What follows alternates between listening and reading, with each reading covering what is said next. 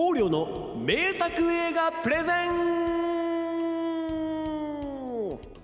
はい、皆さんこんにちは、光陵です。えー、今日は雑談会ということで、えー、ミニマリストって思い出のものはどうしてるの？僕の一番古いものとそれを捨てない理由というところでお話をしていきたいと思います。えっと昨日ですね、あのフォロワーさんにね、ちょっとインスタで質問を投げかけてみたんですね。あのネタがねえってねあのなんか個人的に聞きたいことありますかって言ってね。でそうすると、あの家の中にあるもので一番古いものは何ですかっていう質問をもらったんですね。ありがとうございます。えっとまあ全く同じじゃないんですけど、同時期にですね、あの嫁のね、そのお姉さんがあのこの間フラッと家来て、でその間取りとかね、その部屋のその広さとか見てこう絶句してたんですね。あのこの狭い空間でどうやってふたり暮らしが成り立つんだっていう風に、えー、言ってたらしいんですね。はい。でなんかね、こうあちょっと似たテーマだなと思って、こう面白いなと思いましたので、今回はこのふたつを掛け合わせて、えー、とそのタイトルのようなね、えー、話をしていきたいなと思っております。よければ最後までお付き合いください。はい。これでですね、まあ、その友人とかにもね、あのよく言われるんですよ。その部屋でなんでふたり暮らしができるのっていうところで、でね、まあ、そのインスタフォローしてくださってる方はね、あの僕のストーリーとかでよくその部屋の様子とか見てると思うんですけど、えっとね具体的には収納が全くない よんてんご 畳の部屋がふたつと、えっとさん畳ぐらいのね、あのダイニングキッチンがあって、でそのキッチンの下にこうちょっとした収納があるのと、あとそのダイニングキッチンのところにあのいっこ あのある程度の大きさの収納があってっていうので終わりなんですね。だからね、普通の多分一人暮らしだとちょっと広いし、二人暮らしだと明らかに狭いしっていうような、こうなかなか微妙な間取りなんですね。でえっと嫁は在宅ワークで働いてますし、で僕はね、このかラジオの今やってるようなこういう活動も、その今これ家でやってますし、あとその声優としてね、こうあのいろいろそのインターネット上にこう僕の声が ど, どこかしこにあったりとかするんですけど、あのそういうお仕事もね、あの部屋でやってますから、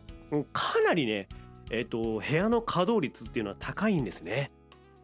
でそのね、週さんペースで家トレ筋トレするんで、そのベンチとかね、ダンベルとか使って結構ガチなトレーニングもしますし、そのプロジェクター使ってがっつり映画鑑賞なんかもするんで、まあ相当ね活用してる方じゃないかなっていう風に思うんですよ。でね、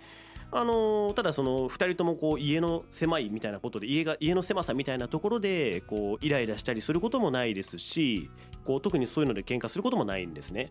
もう毎日最高にハッピー幸せっていう感じで僕らやってますから、こうよく聞かれるんですよね。それでね、なんでこの狭い家で、えー、そんなことが可能なんだっていう風にね。光陵の名作映画プレゼン。そのなんでかって言いますと、僕らふたりとも、えーとミニマリスト気質だからなんですね。はい。もうなるべく家の中のものは少なくしていたいタイプなんですよ。でも特に僕の場合はもう顕著で、こう物がね溢れてると、こうなんか考え事がしにくいんですね。はい。だからもう洋服なんかも、その下着とかその靴下とかね、その辺のシャツとかそういうの除いたら、もうじゅっ着もないぐらい、数えてろくとかななとかぐらいしかないのかな。うん。でえっと靴もね、あのスリッパとランニングシューズのに足しかないっていう状態ですし、で、あの財布も持ってないんですよ。僕その現金使わないんで、そのスマホケースの中に、えーとキャッシュカードとクレジットカードとマイナンバーカードで、あとあのちっちゃい鍵、部屋の鍵を入れて、それでこう出かけるっていうね。だからもう財布も持ってないんで、こうその辺の、ね、友達とこうフラッと、あのなんかカフェでこうコーヒーでも飲みに行くぐらいの外出でよければ、もう携帯とティッシュだけ持ってあの手ぶらでいけるっていう状態なんですよ。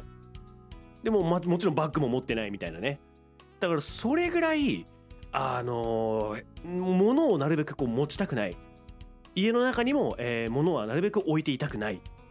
でさらにそのまあにさんかげつにいっかいぐらいのペースでその嫁と家の中のものを改めてね、これ使ってないよ、これも捨てていいんじゃないとか、あのこれはちょっと置いときたいね、要検討だねとかっていう形でこう話し合ってますので、もういらないと思ったらもうすぐに捨てちゃうんですね。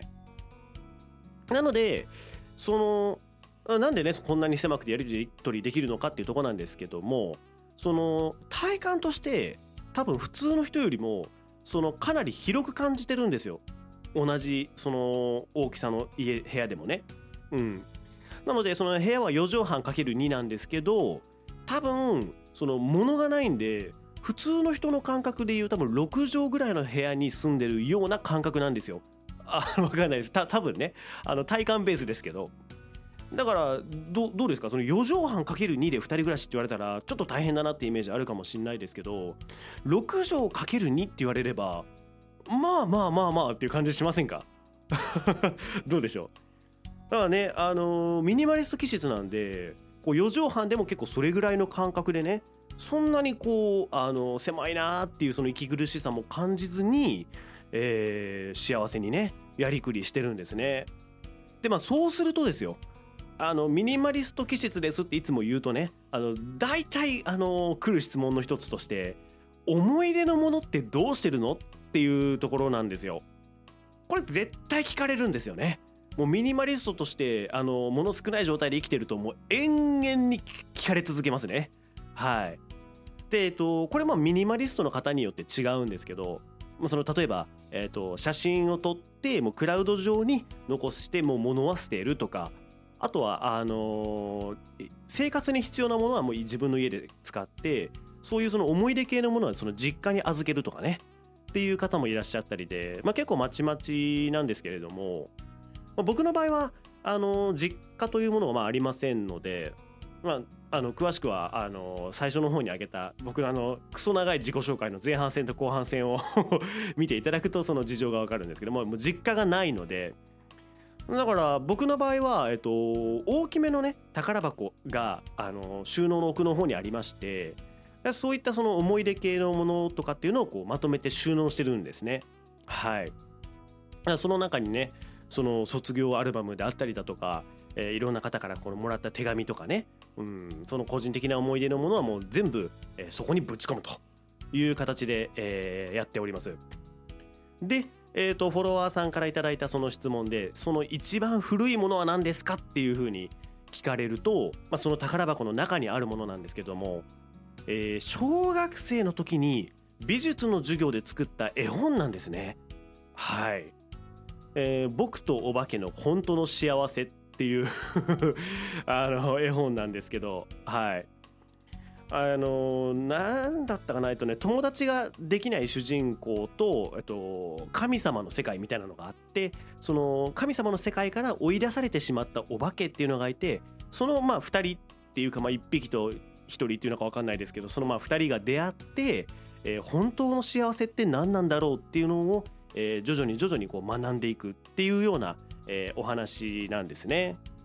えっと、一応これ手元にね今ねこれあります。こんな感じですね。はい、まあ、今ちょっとラジオで聞いてくださってる方は本当もうちょっと今これ見れなくて申し訳ないんですけど、あの Spotify だとね映像付きで見れます。よければ、えー、ぜひぜひお願いします。インスタの方にもねちょっとストーリーに載っけてみようと思います。こんな感じで、えー、絵を絵と一緒にこう文字を書くような形、まあ本当に絵本の状態ですよね。うん、まあ、もう拙い僕が小学生の頃に描いた絵なんで、もうびっくりするぐらい棒人間ですけど、まあ、こんなのを作っていましたよと。光陵の名作映画プレゼン。ほんでね、その絵本の最後のページにねこうなんか付箋が貼ってあって、それがすごくこう印象に残ってて、今もこの付箋、先生に貼ってもらった付箋をこうそのまんま保管してるんですよ。これこれですね、見え見えないな、ちょっとこれは Spotify の方も見え、ちょっとちっちゃい字でね付箋でこう文字書いてるんですけど、まあ、読み上げるとですね、えー、森くんの人生観を垣間見たような気がします。まあ、僕あのもともとその時名字が森だったので、えー、森くんの人生観を垣間見たような気がします。大人に読んでもらいたい絵本ですねっていう風に書いてあったんですよ。でね、その子供ながらにいや絵本って子供のために読むものじゃないのっって思って、その美術の授業でこれ作ったの、これ子供になんかこう読み聞かせる用のやつをこう作ったんじゃないのって思って、でこう大人に読んでもらいたいってどういうことですかってこう聞いたんですよ、その時の美術の先生にね。すごい若い先生だったんですけど、でその時にあ本当記憶にすごい印象残ってるんですけど、こうしゃがんでね僕の肩持っていいって言って、光陵くんがじゅうねんごにじゅうねんごにこれをもう一回読んだ時に、えー、私が言った理由がわかると思うと、だからこの絵本は、えー、と捨てないで取っておいてくれるっていう風に言われて、あわかりましたって言って、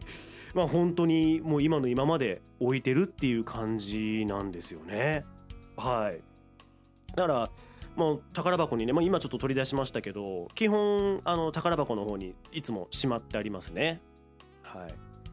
でまあね、あのまあ、大人って何歳からかちょっと分かんないですけど、まあ、僕来月でさんじゅうになりますんで、まあ、十分大人じゃねえおっさんじゃねえかと。でおっさんになってもう読んだんだからもういいだろう、捨ててもいいだろうっていう風にも考えれるかもしれないんですけど、えー、これなぜ捨てないのかですよね。はい。なんで服はねもうバンバンバンバン捨てるし、靴もそんなないし、そのねポイントカードやらなんやらもいっぱいそのもらってますけども、もうバッサリ捨てていくわけでね、こういちまんえんぐらいするような高価なものでもいらないと思ったらもうすぐ捨てちゃうんですよ。なのになんでこんななんかもう売ってもいちえんにもならないようなこんなその絵本を、小学生の時に作った絵本を置いてるんだと、捨てないんだというとこなんですけども、あの結構ですね僕こういうそのガラクタに近いようなものはあの意外と置いててですね、まあ、その他にもさっき言ったような、まあ、その手紙とかね、その卒業アルバムとかは結構置いてる人多いと思うんですけど、僕はあの初恋の女の子にもらったあの牛乳キャップとかねその昔お守り代わりに使ってたその遊戯王カードのすごい雑魚キャラのねカードとか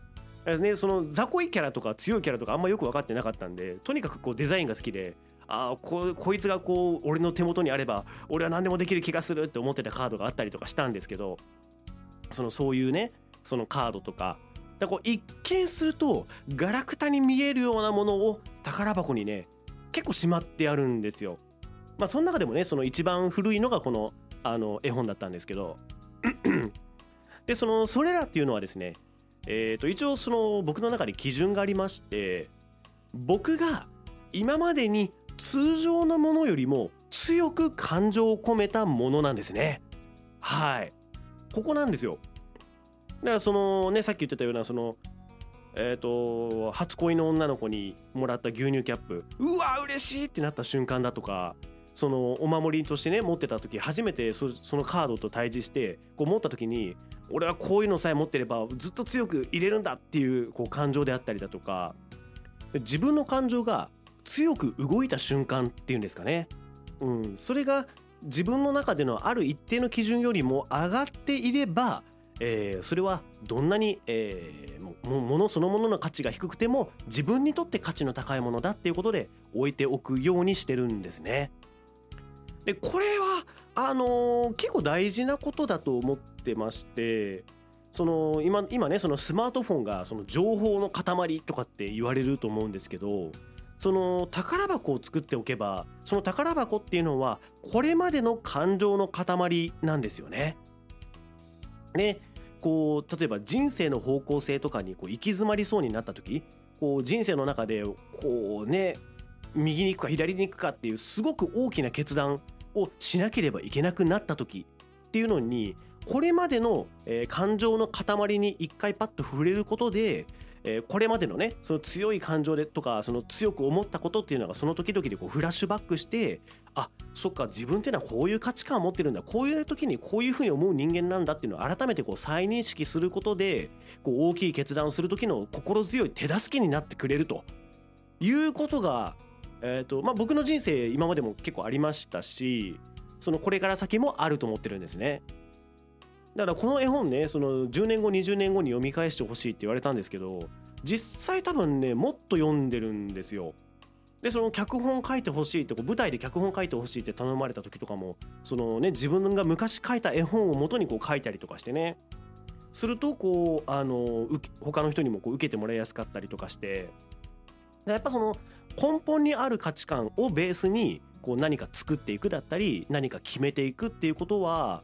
あの失敗しないっていう上ですごく大切なんじゃないかなって思ってるんですよ。なのでですねあの、まあ、今回の話として、えーと、ミニマリストいいぜっていうのとあとあのミニマリストとは言いつつもあの感情がしっかり高ぶるようなえー、とアイテムは捨てなくてもいいんじゃねえかっていう、えー、ことを言いたい回でございました、えー、よければね、えー、参考にしていただけたらと思います。